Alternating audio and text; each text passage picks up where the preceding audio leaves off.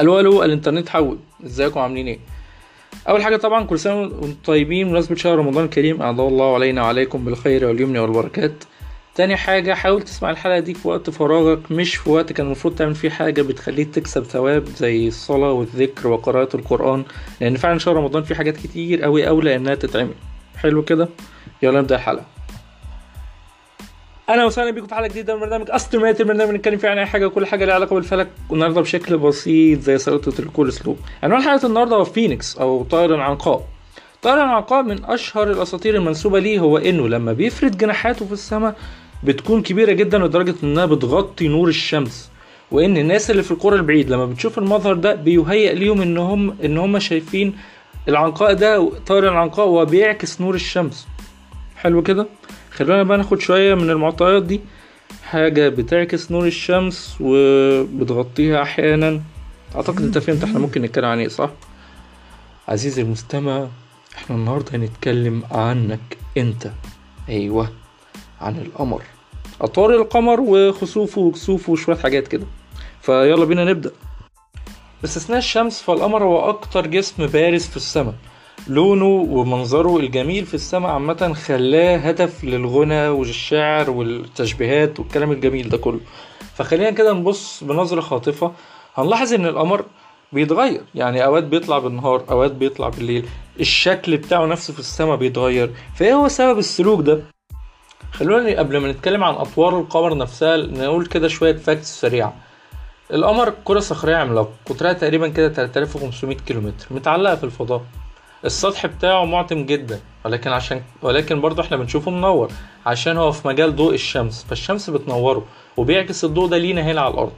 وعشان هو كروي وبيدور حوالين الأرض فالطريقة اللي بنشوفه بيها منور بتختلف وبتتغير مع الوقت. ده اللي بيسبب الأطوار بتاعته. الأمر المهم اللي لازم تعرفه كمان هو بما إن القمر كروي وفي الفضاء فنصه بيكون منور بفعل الشمس والنص التاني بيكون مظلم زي كوكب الأرض. دايما هتلاقي نص مواجه للشمس ده اللي إحنا بنسميه نهار أو الجانب المضيء والجانب التاني هو الليل أو الجانب المظلم يعني. أطوار القمر دي بقى بتشير للشكل اللي بنشوف القمر فيه. وممكن نشوف نسبة من نسبة إضاءته بتبقى عاملة إزاي من الأرض. حلو كده؟ والدليل لكل ده هو الخط اللي بيفصل بين جانب القمر المنور والجانب المظلم الخط ده اسمه الفاصل الشمسي أو الترمينيتور. الخط ده مهم جدا ولازم تعرف وظيفته بتبقى عاملة إزاي. يعني لو أنت واقف والقمر آه لو أنت واقف بتبص على القمر وكانت الشمس وراك فأنت هتشوف نص القمر اللي منور بالكامل. هنا القمر بيظهر في صورة بدر. بس لو بصيت عليه من الجنب هتشوف نص الجانب المنور ونص الجانب المظلم وتقول إن القمر هو نص كامل. حلو كده. خلونا بقى نبدأ شوية ونشرح الأطوار بتبقى عاملة إزاي. طول القمر اللي إحنا بنشوفه بيعتمد على الجهة اللي بيقع منها ضوء الشمس عليه والزاوية اللي إحنا بنشوف بيها ده من الأرض. دول عاملين مهمين جدا. خلينا برضه أقول لك إن القمر بيدور حوالين الأرض مرة في الشهر تقريبا. هو دورته الفعلية 29 يوم ونص. حتى إن الشهر هو معيار لمدة دوران القمر حوالين الأرض. حتى في ال English كمان كلمة moon قريبة من كلمة the month. فتعالوا بقى نبتدي كده ال simulation أو نموذج المحاكاة بتاعنا اللي هنتخيل بيه الموضوع بيمشي إزاي. البداية بتكون من عند طور اسمه طور المحاق. المحاق ده بيحصل عند اصطفاف الشمس والقمر والأرض على خط واحد. بيكون مدار القمر مايل شوية ناحية مدار الأرض. إحنا بنشوف إزاي ده من على الأرض؟ القمر ساعتها بيكون بين الأرض والشمس. عشان كده من مكاننا إحنا بنشوف بس الجزء أو الجانب المظلم أما الجانب التاني اللي ابعد للقمر فهو منور بس إحنا بنقدرش نشوفه لأنه مواجه للشمس مش مواجه لينا. وعشان كده لأن القمر قريب من الشمس فهو بيتحرك في السماء مع الشمس وبيطلع بالنهار. وهنا في سوء فهم شائع إن القمر بيطلع في الليل بس لكنه بيظهر في النهار زي تقريبا ما بيظهر في الليل كمان. في طور المحاق ده بيبقى القمر قريب من الشمس. عشان كده بيطلع مع شروق الشمس وبيغيب مع مغيب الشمس أو مع غروب الشمس. وده اللي بيخلي من الصعب جدا رؤيته لأنه قريب تقريبا من أسطع جسم في السماء. بس الكلام ده مش بيدوم لفترة طويلة. عشان القمر بيدور حوالين الأرض بيكون بعد أيام اتحرك شوية ناحية الشرق. ودلوقتي إحنا بنشوفه من زاوية قليلة. وممكن نشوف جزء صغير من جانب القمر المنور المواجه للشمس. الفصل الشمسي اللي هو خط الليل والنهار يعني بيكون منحني حوالين القمر. عشان كده اللي إحنا بنشوفه ساعتها هو هلال رفيع منور. أطراف الهلال ده بتكون معاكسة لاتجاه الشمس. لاحظوا إن القمر لسه قريب من الشمس ناحية الشرق شوية فيكون بيطلع بعد ساعة أو ساعتين من شروق الشمس. وده معناه إنه بيكون طالع بقيت أو طول اليوم وبيغرب بعد غروب الشمس بساعة برضه أو ساعتين وده بيبقى أفضل وقت لرؤية الهلال. وبعد مرور حبة أيام كمان القمر بيتحرك أكتر في مداره حوالين الأرض وهو أبعد عن الشمس في السماء. وبنشوف جزء أكبر من الجانب المنور وبيكون الهلال أعرض. وعشان بيكون أعرض بنسميه الهلال المتزايد وده معناه إن هو بينمو أو بيكبر. كمان هو بيكون بعيد عن الشمس فرؤيته بتكون أسهل حتى في النهار قبل غروب الشمس. بعد حوالي أسبوع من طور المحاق بنوصل لأول حدث رئيسي. لما يكون القمر مشي تقريبا ربع مداره وقطع زاوية 90 درجة يعني بيكون بعيد بزاوية 90 درجة عن الشمس. ده معناه إن إحنا بنبص مباشرة على الفاصل الشمسي أو الترمينيتور. فأنت بتشوف نص القمر منور ونص التاني بيكون مظلم بنسمي الطور ده التربيع الأول أو ال first quarter لأن القمر بيكون بلغ ربع دورته أو قطع ربع مسافة دورانه حوالين الأرض. هو في السماء بيظهر نص بدر بس السادة الفلكيين يعني بيسموه بالتربيع الأول. فلو عايز تبان شخص فلكي محنك قول عليه first quarter بعد كده الوقت بيعدي. القمر بيستمر في رقصته الجذابة مع الأرض وبيكمل في مداره وبيبقى أكتر من نص بدر. ساعتها إحنا بنسميه أحدب. هو اسمه كده يعني الطور اللي بعد بعد نص البدر بنسميه أحدب لأنه ساعتها إيه؟ بيكون زايد. فبنسمي الطور ده الأحدب المتزايد. وده ساعتها بيظهر في الليل متأخر وبيكون موجود معظم الليل يعني. الخطوة اللي بعد كده بتيجي بعد أسبوعين من المحاق لما يكون القمر قطع نص المسافة في مداره. يعني هو دلوقتي بقى قصاد الشمس في السماء واتحرك حواليها 180 درجة والأرض بتبقى بين القمر والشمس. فإحنا دلوقتي بنبص لنص القمر المنور بالكامل ده اللي هو البدر أو الفول مون. وعشان هو قصاد الشمس أو مقابل ليها بيظهر مع غروب الشمس وبيختفي مع شروقها وبيفضل طول الليل منور الأرض. بس بعد أيام الوضع بيتغير تاني ومع استمرار حركة حركته الدائرية حوالين الأرض بتبدأ المسافة بينه وبين الشمس تنقص كأنه بيلف ويرجع تاني يعني. وبيبدأ إن هو يطلع بعد غروب الشمس ويغيب بعد شروقها. وهنعيد كل الأطوار دي تاني بس بترتيب عكسي. فبعد أيام من البدر الجانب المنور بينقص تاني وبيرجع في شكل أحدب لكنه بيكون الأحدب المتناقص المرة دي. وبعد ثلاث أسابيع من المحاق وأسبوع من البدر القمر بيبقى نصه منور تاني والفاصل الشمسي بيقسم سطحه نصين متساويين. ده اللي هو الربع التالت لأن القمر بيكون قطع تلات أرباع دورته. بس الجانب اللي كان منور بقى مضلم دلوقتي والعكس صحيح. هو دلوقتي بيكون بعيد عن الشمس 270 درجة وبيطلع في منتصف الليل وبيغيب في الظهر. وبعد أيام القمر بيكمل وبينقص وبيرجع هلال مرة تانية واسمه دلوقتي الهلال المتناقص. ده بيظهر قبل ساعتين من الشروق وبيغيب قبل ساعتين من الغروب. وأخيرا بنرجع مكان ما بدأنا تاني بعد شهر من المحاق لما القمر ساعتها بيكون قطع 360 درجة في السماء وبيرجع تاني قريب من الشمس وبيبدأ إن هو يكون محاق جديد وتبدأ الدورة تاني وهكذا. شيء رائع مش كده؟ القمر هو فعلا أجمل الأجسام السماوية اللي إحنا بنراقبها. بيتغير في الطور بتاعه في الشكل بتاعه يوم بعد يوم. فزاوية الشمس دي لما بتضرب السطح لما بتتغير وبشكل متكرر بتبقى الحركات مريحة ومألوفة أكتر. كأنه يعني تذكير إن الكون ممكن يبقى غريب ومعقد وغامض كمان في البداية بس مع الوقت ومع خروجك واستكشافه بيبقى عامل زي البيت. سريعا بقى خلينا نراجع كده موضوع الأطوار قبل ما ندخل في الكسوف. بص يا سيدي القمر هو كورة بتدور حوالين الأرض عشان كده الزاوية بتاعته بتتغير الزاوية اللي إحنا بنبص بيها عليه من الأرض بتتغير من محاق بيوصل لأنه يكون هلال متزايد بعد كده بيكمل في طريقه لغاية ما يقطع ربع مداره ويبقى تربيع أول بعد كده بيكمل يبقى أحدب متزايد اللي هو أكتر من الر... أكتر من نص القمر بعد كده بيكمل بيبقى قمر كامل أو بدر اللي هو الفول مون بعد كده بيرجع ينقص تاني فبيبقى أحدب متناقص بعد كده بيوصل للتربيع التالت أو بيرجع نص قمر تاني. بعد كده نص القمر ده كمان بينقص ويبقى هلال متناقص وبيرجع محاق من من البداية وبتبدأ الدورة من جديد. حلو كده؟ تعالوا بقى نتكلم عن الكسوف والخسوف. إحنا البشر على كوكب الأرض بنستفيد من توافق عظيم وهو التوافق بين الزمان والمكان والرياضيات. التوافق الآتي الشمس أعرض من القمر 400 مرة وهي برضو أبعد عنا من القمر بحوالي 400 مرة. الحجم الظاهري لجسم في السماء بيعتمد بشكل أساسي على كبر حجمه ومدى بعده وتساوي الرقمين دول معناه إن الشمس والقمر تقريبا بيبقى ليهم نفس الحجم في السماء. وهنا بيظهر عامل آخر مثير جدا للاهتمام. القمر بيعدي مباشرة بين الأرض والشمس وده ما بيحصلش كتير لكن لما بيحصل إحنا بنشوف منظر ساحر جدا اسمه الكسوف. الكسوف هو مصطلح عام في علم الفلك بنوصف بيه مرور جسم في ظل جسم تاني.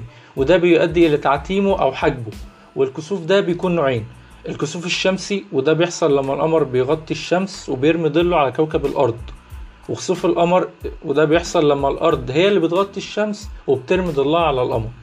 بس ده بيحصل إزاي؟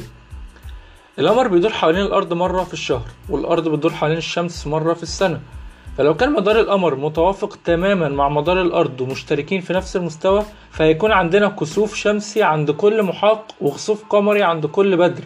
بس ده ما بيحصلش لأن مدار القمر نفسه مايل بالنسبة لمدار الأرض بحوالي تقريبا خمس درجات. أيوة عزيزي المستمع كل حاجة في نظامنا الشمسي حالها مايل. وما تاخدش الكلام بشكل شخصي أنا بفضفض معاك. ده معناه إنه في المطلق أو في المحاق يعني القمر بيبقى بعيد خمس درجات عن الشمس يعني بيعدي من فوق أو تحت الشمس ما بيكونش من الأرض والشمس بالظبط. بس أحيانا بيكون القمر في المكان والزمان المناسبين تماما وعند المحاق بيبقى وجود موجود تماما بين الشمس والأرض وساعتها بيحصل كسوف شمسي. الموضوع ده ممكن يحصل من مرتين لخمس مرات تقريبا في السنة. إيه بقى بالظبط اللي بيحصل؟ ظل القمر بيكون موجود على الأرض والظل ده بيكون في شكل مخروط أو كون زي بتاعة الآيس كريم كده. فبداية الظل ده عند القمر بتكون كبير بي أو بيكون كبير. لكن في نهاية الظل ده على كوكب الأرض بيكون أصغر وبيغطي مساحة معينة بس من كوكب الأرض. لو أنت موجود في المساحة دي ساعتها فالقمر هيظهر كبير جدا بالنسبة لك لدرجة إنه هيكون مغطي الشمس تماما وده معناه إن الظل هيكون معتم جدا.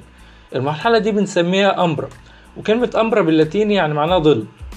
بره المنطقة دي بقى الشمس بتكون محجوبة جزئيا وممكن تشوف جزء من الشمس ورا القمر.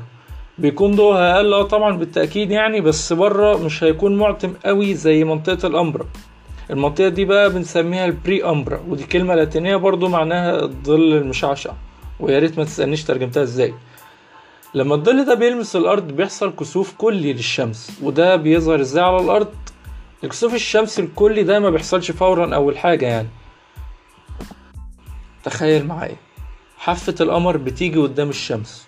وبنشوف إن طرف الشمس ابتدى يختفي ودي بداية البري امبر أو الظل المشعشع. ومع تحرك القمر ببطء بتزيد المنطقة اللي بيغطيها من الشمس. فكأن الشمس بتبقى في صورة هلال رفيع أو هلال متزايد. بعد كده الهلال ده بيبقى هلال رفيع.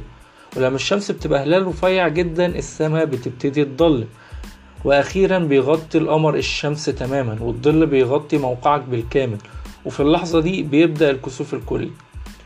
ممكن نكون فاكرين إن ده معناه إن السماء بتضلم يعني الدنيا بتبقى ليل. بس الكسوف الكلي أكتر من كده بكتير الحقيقة وده بسبب هالة الشمس.